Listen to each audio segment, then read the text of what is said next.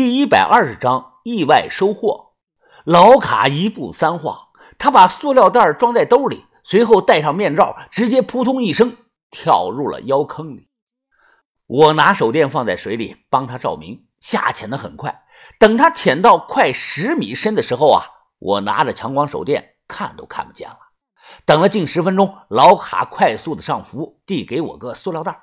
黑色大塑料袋不停的滴水，看着鼓鼓囊囊的，像装了两个足球。我随手伸过去想抓他，老卡没让，他一脸的平静，自己摘下了面罩。随后，他眼睛看着我，嘴里咕噜咕噜的冒泡，笑着慢慢的往下沉。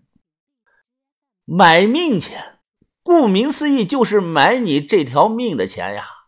我已经付钱给他了，老卡知道。如果自己活着，他就拿不到这笔钱。那个时候不像现在，十五万是很多了，能买房了。但老卡没要十五万，而是要我们这次货款的百分之十的分账。我不是好人，但这个钱我不敢黑。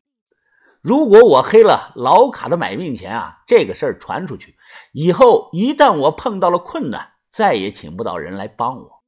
老卡最后为什么笑呢？我也是后来通过他的朋友去给哑女家送钱的时候才知道啊，他是一个月前查出了自己是结肠癌晚期，已经转移了。医生说他还能活九个月，运气好啊能活一年。这个事儿啊，实际上是他坑了我了。他这次来啊，就没再想回去，是抱了必死之心啊。云峰。你觉得怎么样啊？把头问我。四颗药丸，我和豆芽仔一人吃了两颗。过了七八分钟，脸上没那么痒了。这种解药不知道是怎么做的。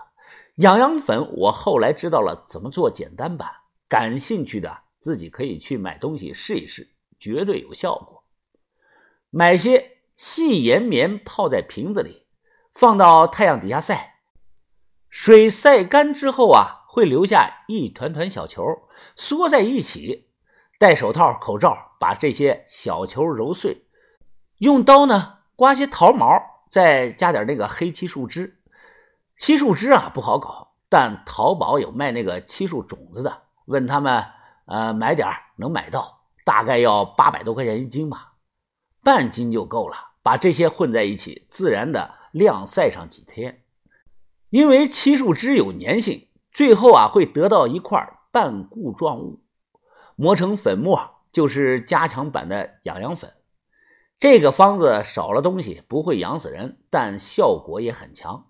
自己做上一点备着，看谁不顺眼就往他衣服上弄点。事后啊，对方如果不去医院买那个炉甘水，只能用自来水洗澡的话，最少要洗上三十遍才能缓解。老卡最后给我的塑料袋，我打开看了。塑料袋里有两颗带头发的女尸头，半个榴莲那么大，没有什么臭味儿有股子酸味儿让人看了害怕的是这两个小头女尸的正脸，皮肤啊还有轻微的弹性，手指轻轻的按下去会慢慢的恢复正常。这女尸面部五官都挤向了中间，左眼睁着，里头的眼珠子都还在呀，右眼闭着，嘴巴微张。看着很是诡异，我看了两眼不敢看。阿春走后啊，过了两个多小时，我们检查了墓室一遍，确定没有什么了，便带着值钱的东西离开了这里。于哥，你别再想他了。我停下了脚步，看了看周围溶洞，继续说道：“那伤不轻啊，说不定他都没能走出去。我想什么？他死了才好。”于哥摇着头说道：“打了小轩，把我们害成这个样子，还抢了我们的东西，我知道轻重。”我点点头，又走过去问把头：“问他上去后接下来怎么办？”把头神情疲惫地说：“三步，上去后啊，联系田三九，他人多，去他那里安全。把这两颗人头给阿春，替你和牙仔换解药。”然后我们出货分钱，离开道县。我皱着眉说：“吴丑其他人都死了，自伤蛇现在就是一个人光杆司令，我们能不能？云峰啊，你错了。我们从到永州那天开始就已经输了。自伤蛇不是正常人，他的思维方式我猜不透。我本以为啊，我是在利用他，结果到头来才发现，他似乎什么都知道。把头皱着眉问我：“你有没有一种感觉？什么感觉呀？”把头若有所思地说：“他像是是在和我们玩，在做游戏。”哎哎，等等！豆芽仔忽然停下了脚步，回头说道：“哎，把头啊，我们是不是走错路了？怎么看不到我们之前在墙上贴那个反光牌了？”我举着手电一看，还真是啊，没看到反光牌。石灰岩墙、暗河、钟乳石、洞穴环境啊，都长得差不多。把头仔细的看了看周围，我猛地一拍大腿说：“光顾说话了，我们走岔道了。刚才是不是路过一块大石头啊？”小仙说是啊。我说啊，那就错了。从石头那里啊，我们应该向左走。那条暗河比这条宽。快回去！我说怎么走到这里没看到反光牌呢？那等什么呀？我们这里就没来过。哎，快回快回！豆芽仔掉头就走。等等。于哥突然拽住了豆芽仔，他眯眼看着河面上说：“那那是什么？你看看。”豆芽仔往河上照了照手电，如果不是于哥说啊，我都没有看到。我操！哎，那他妈那他妈不是我们的鸭子吗？怎么跑到这里来了？豆芽仔惊呼的说道，快步的跑过去。只见在前方几十米远的窄河面上，一只黄褐色的鸭子淡定的飘在水面上。时不时的会动几下翅膀，它看起来什么事儿也没有啊，毛发亮丽，感觉还胖了一圈，不会认错，这只啊就是我们丢了几个月的回声鸭。于哥大喜啊，立即跑到了岸边，用手电照着鸭子大喊：“喂喂，快过来，快过来！”回声鸭听到声音，回头看了一眼，然后原地转了个圈游走了，跑了。于哥沿着河岸追呀。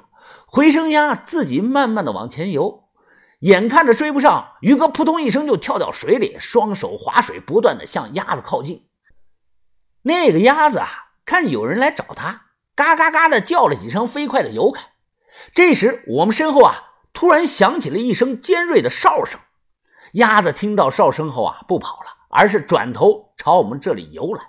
于哥伸手一把抓住了它，哈哈笑着：“ 哎呀，还还跑呢！”抓到你了，抓到你了！你他妈值十万块钱呀！是把头吹的哨，他在包里翻到了这个口哨啊，是当时训回声鸭的洛阳人给的。提着鸭子从河里上来，于哥抹了把脸，低头看了看，说：“怎么胖成这个样子？这里有什么吃的呀？”我说：“可能是吃那个大蝌蚪虫吧，那些鸡斗还有造马虫子什么的。”把头又吹了几声口哨，说。文斌啊，把他放下来，他现在不会跑了。